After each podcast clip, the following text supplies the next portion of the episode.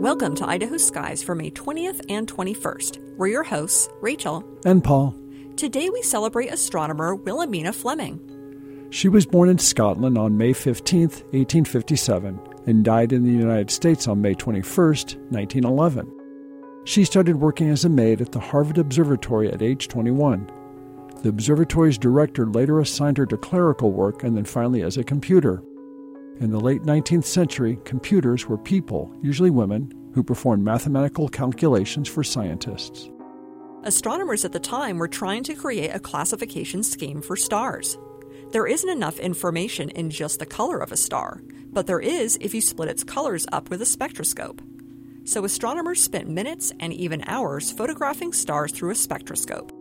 The lines appearing in a star's spectrum indicates the elements in its outer atmosphere. There's also information on the star's surface temperature buried within the spectra. However, astronomers needed a meaningful way to classify these spectra, and Miss Fleming determined to find a way to do this based on the amount of hydrogen displayed in each star's spectra. Wilhelmina is also famous for discovering a very faint star that was intensely hot. Hot stars tend to be bright stars. Since it wasn't bright, the star had to be very small, on the order of planet small. These dense white hot stars were eventually named white dwarfs, and they represent the end of life for low mass stars like the Sun.